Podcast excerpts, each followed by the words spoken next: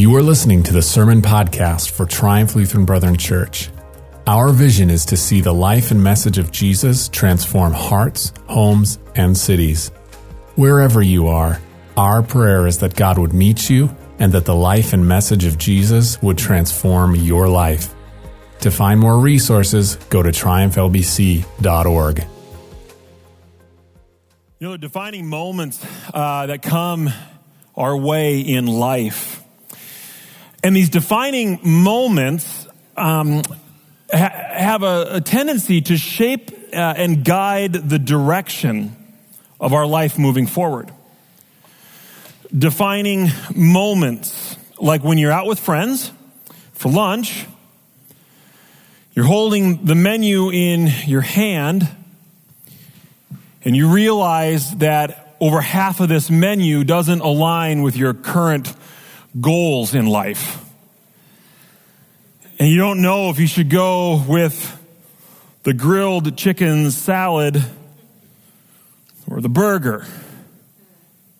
By the way, the right answer is always the burger. Or maybe that moment where you're trying to decide what kind of a gift to buy for your friend and you find the perfect gift. And then you find out how much it costs. And then you find a gift that they think you think they'll like and it's half the price. Defining moments. Or how about the defining moment that occurs when you're going 45 and a 35 and a voice from the back seat says, Daddy, why are you speeding? A defining moment when you receive from the cashier at the grocery store change for a 20 when you only handed them a 10. The defining moment for some of you students, and you're at a party, you're hanging out with friends, and someone places a beer in your hand or a vape pen in your hand.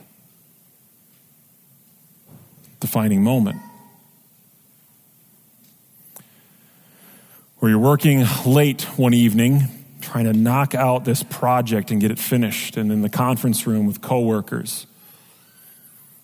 And as one reaches over to grab a report, they place their hand on your shoulder. Defining moments. Some defining moments in life uh, have very small implications. Whether it's the burger or, fry, or burger or a salad, probably not going to make a big difference in the grand scheme of life. And then there are other decisions that can permanently change the direction of your life.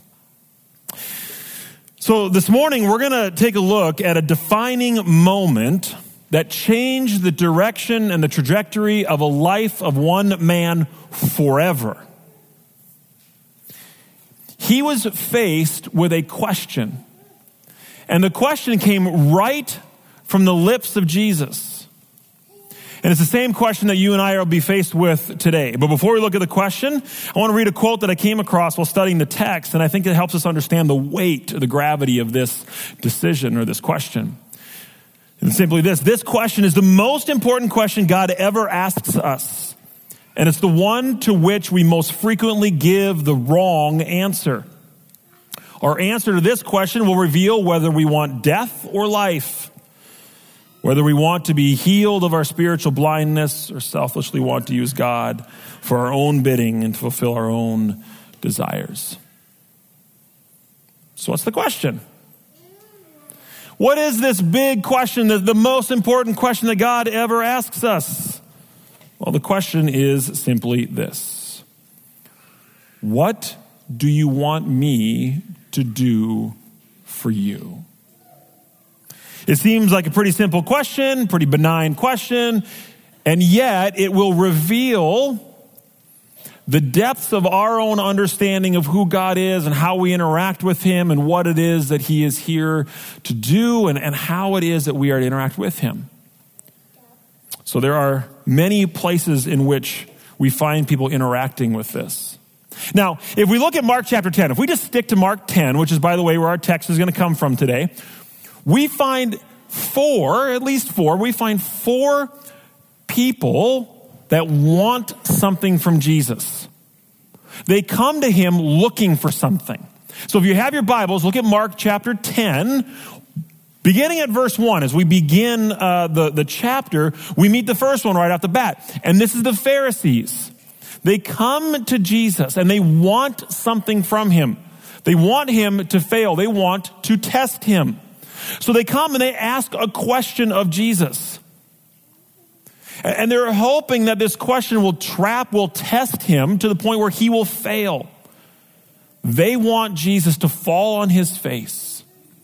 They are highly skeptical. In fact, at this point, they're antagonistic towards the ministry and the person of Jesus. They don't like what he's about, they don't like the things that he's saying. And so they want him to fail so they can prove him wrong.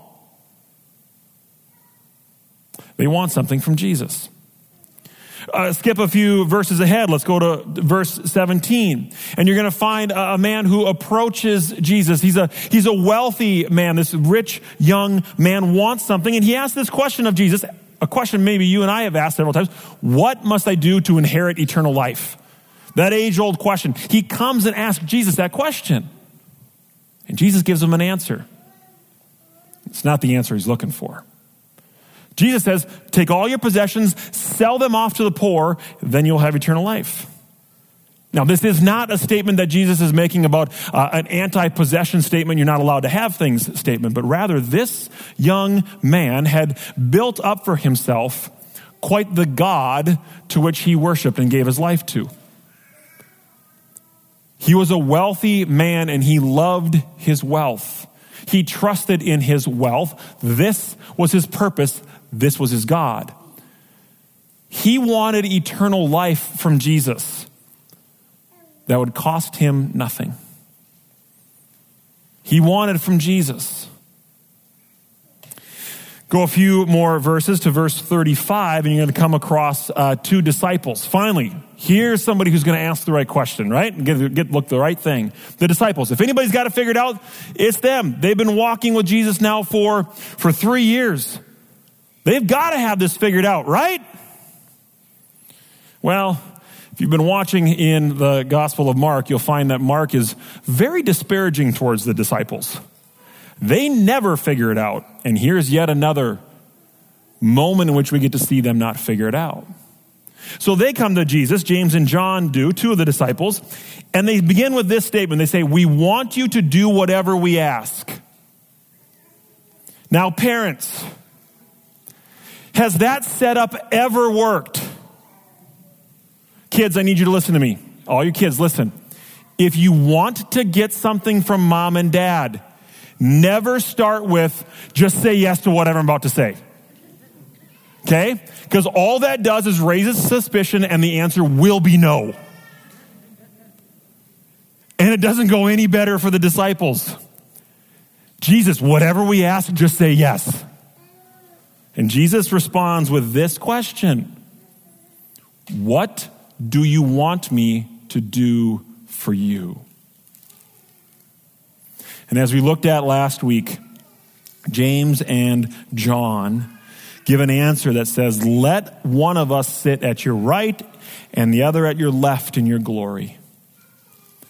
The disciples see Jesus and they see what he is about. They see the movement of his ministry. He's moving to Jerusalem. If he's the promised Messiah, he's going to overthrow Rome. He's going to sit on the throne in Jerusalem. And we just want to be right next to you and have all the power and all the glory. That's it. Not a big thing. Jesus, do this for us.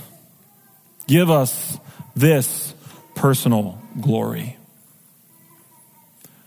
The disciples wanted personal glory from Jesus. So there you go. We've got three characters that we see. They all want something from Jesus. The Pharisees want to test him. The rich young man wants eternal life that will cost him nothing and the disciples. They want personal glory. We got one more to meet. Set our text for today. It'll begin at verse 46. This one that we're going to meet, this character today, his name is Bartimaeus. And let me tell you this Bartimaeus is no ordinary person. No, Bartimaeus is less than ordinary.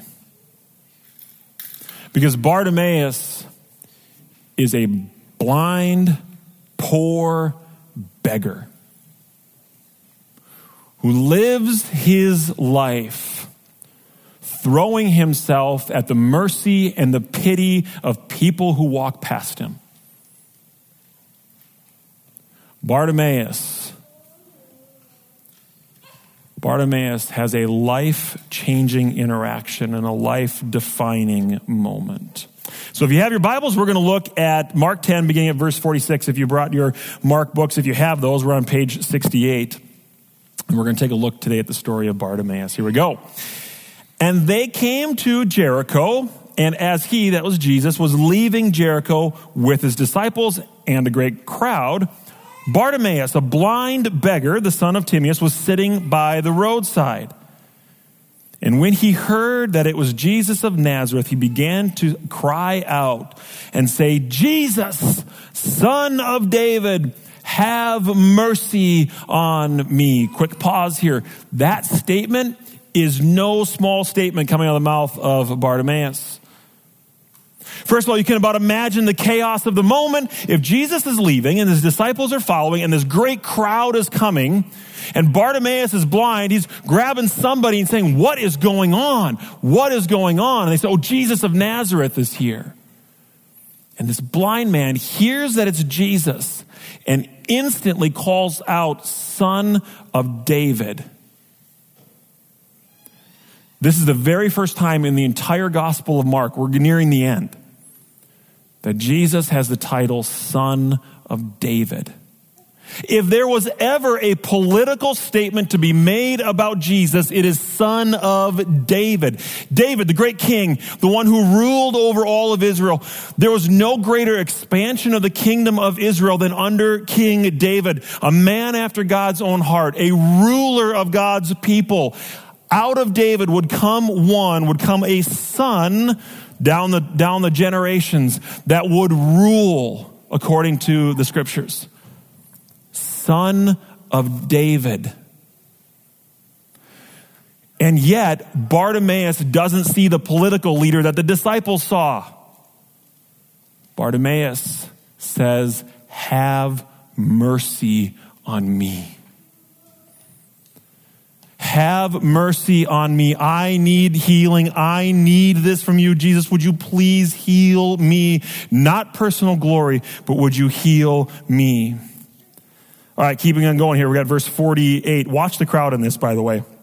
Verse 48 And many rebuked him, telling him to be silent. But he cried out all the more, Son of David, have mercy on me. And Jesus stopped and said, Call him. And they called the blind man, saying to him, Take heart, get up, he's calling you. Look at this finicky crowd. Jesus is walking by and they can't shush him fast enough. You are embarrassing us. Go away. You are a beggar. You are too loud. You should be in the back streets where no one sees you. Go away. And the moment Jesus says, Bring him. Oh, come here, little buddy. You're a friend of mine now. I'm going to bring you to Jesus. But no matter how much the crowd tries to silence him, he cries out all the more Son of David, have mercy on me. But what's most remarkable about these two verses is the three words that say, and Jesus stopped.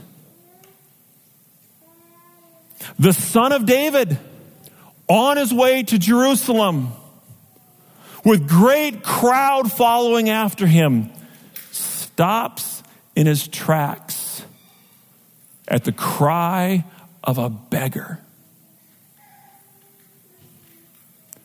Have you ever wondered if Jesus notices you?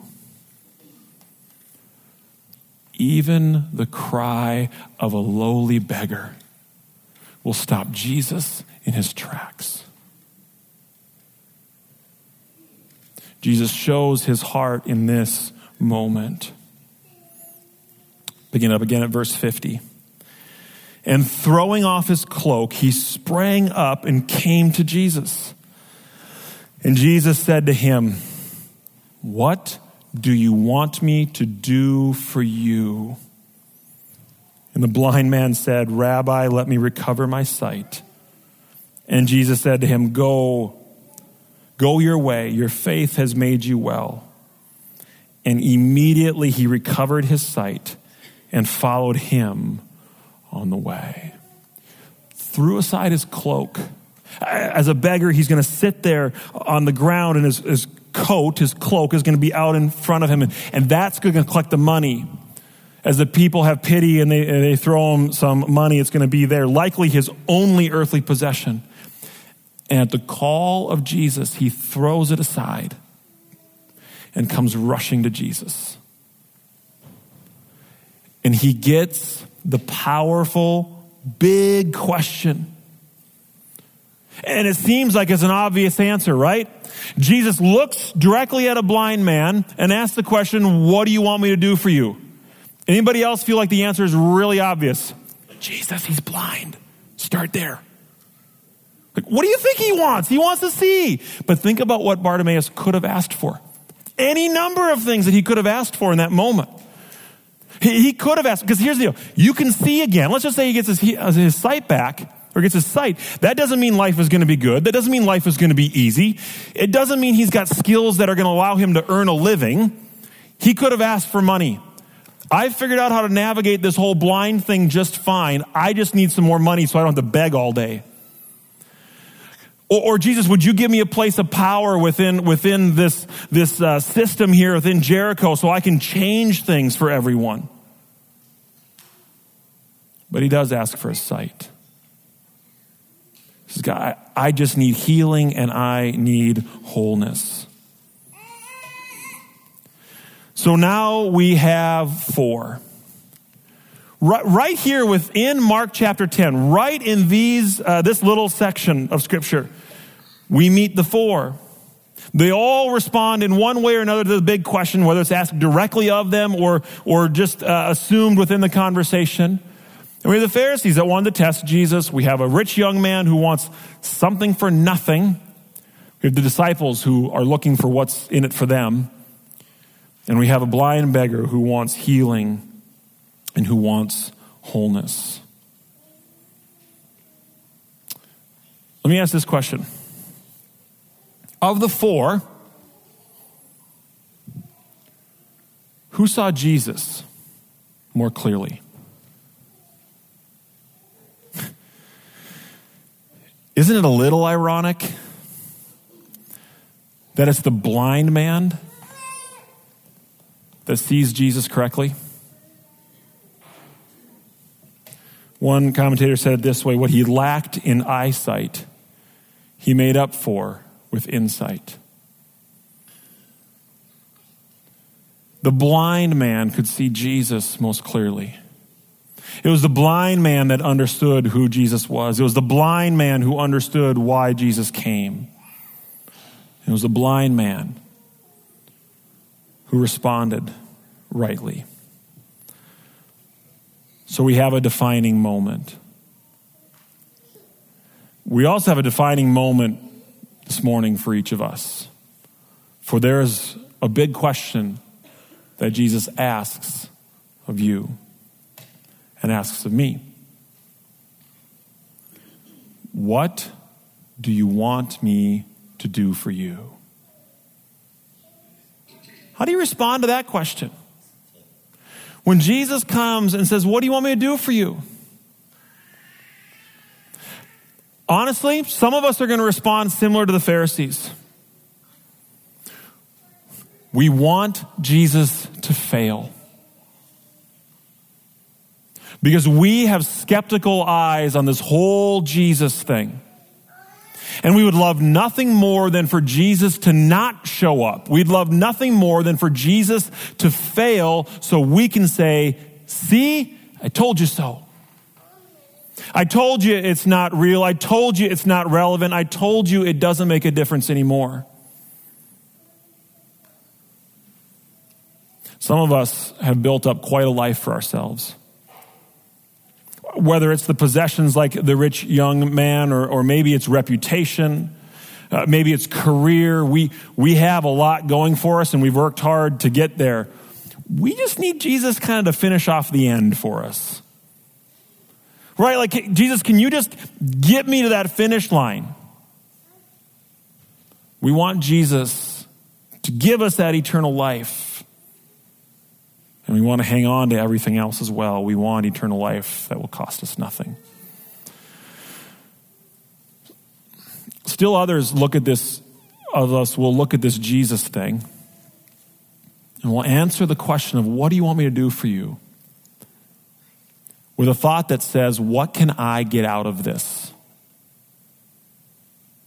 How does this church thing, how does the Jesus thing, how does this benefit me? What can I get out of this? What's in it for me? So we come to church so we can feel good. We're listening for a real feel good message. We come to church to serve so that others will see us. We come for our own personal glory, not the glory of God. And yet, still others of us hear the question and understand who we are and understand all that we struggle with. And there's just one thing we want from Jesus we just want healing. God, you know the brokenness, you know what's in here, and God, I, I just need to be put back together again. God, would you have mercy on me?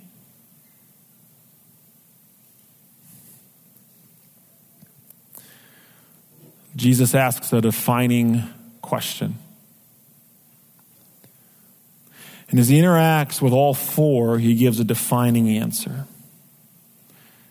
Because of the four, only one receives what they're looking for.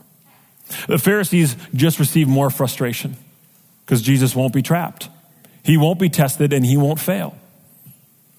Uh, the rich young man realizes that having eternal life means letting go of the gods to which he's serving today the disciples begin to realize that there's way more to the kingdom of God than simply sitting on a throne in Jerusalem.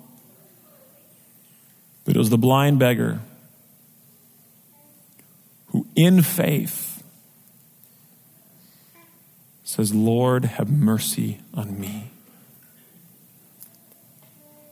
And God gives him what he needs. Parents, are, are you able to discern when a question is asked or a request is made of your kids, are you able to discern when that request and the answer to it would be a want and when it would be a need? Are you able to discern when one is good for your child and one, when one is uh, going to be detrimental to your child? Uh, most of the time, I think we can discern that. Occasionally, we're going to see a little gray area overlap as we're trying to help our kids. But here's what's so unique about this king, this son of David, that he knows the difference with what's good for us and with what's not good for us, the things that we just want to have and the things that we need. And this king is so good that he only gives what we need. So he doesn't answer the Pharisees the way they want. He doesn't give the rich young man what he's looking for, and the disciples leave disappointed. But the blind man, the blind man walks away seeing. So this morning, may I ask of you, what do you want Jesus to do for you.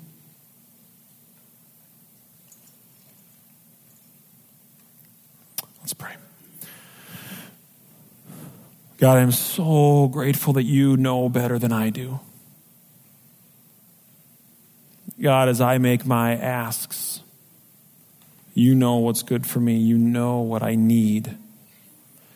And even out of the goodness of your heart, you go beyond my needs to my wants as well. And I praise you for that. But God, I do confess that most of the time that I come to you, I'm asking for very selfish things, very self serving things. God, would you forgive me for that heart? Holy Spirit, would you lead me to cry out the same way Bartimaeus did Son of David, have mercy on me. Jesus, thank you for your mercy. In Jesus' name, amen. Hey, I'm Pastor Doug. I, I, just want to take a minute and to say thank you for downloading or, or streaming this content today. We at Triumph pray that it will transform your heart and draw you closer to Jesus Christ. I have three quick thoughts that I just want to share with you, and it'll, it'll only take a minute. First, we'd love to connect with you. Uh, if you'd be willing, visit our website at triumphlbc.org slash connect and let us know how we can reach out to you. Or, or you can visit triumphlbc.org slash events to find an activity that you could jump into.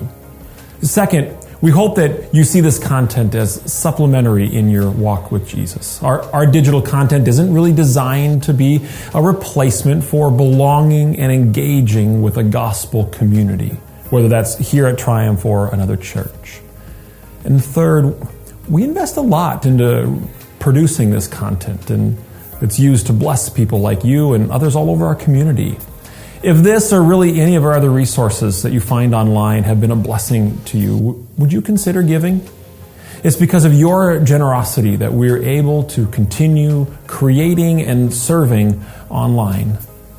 Thanks again, and may the Lord bless you.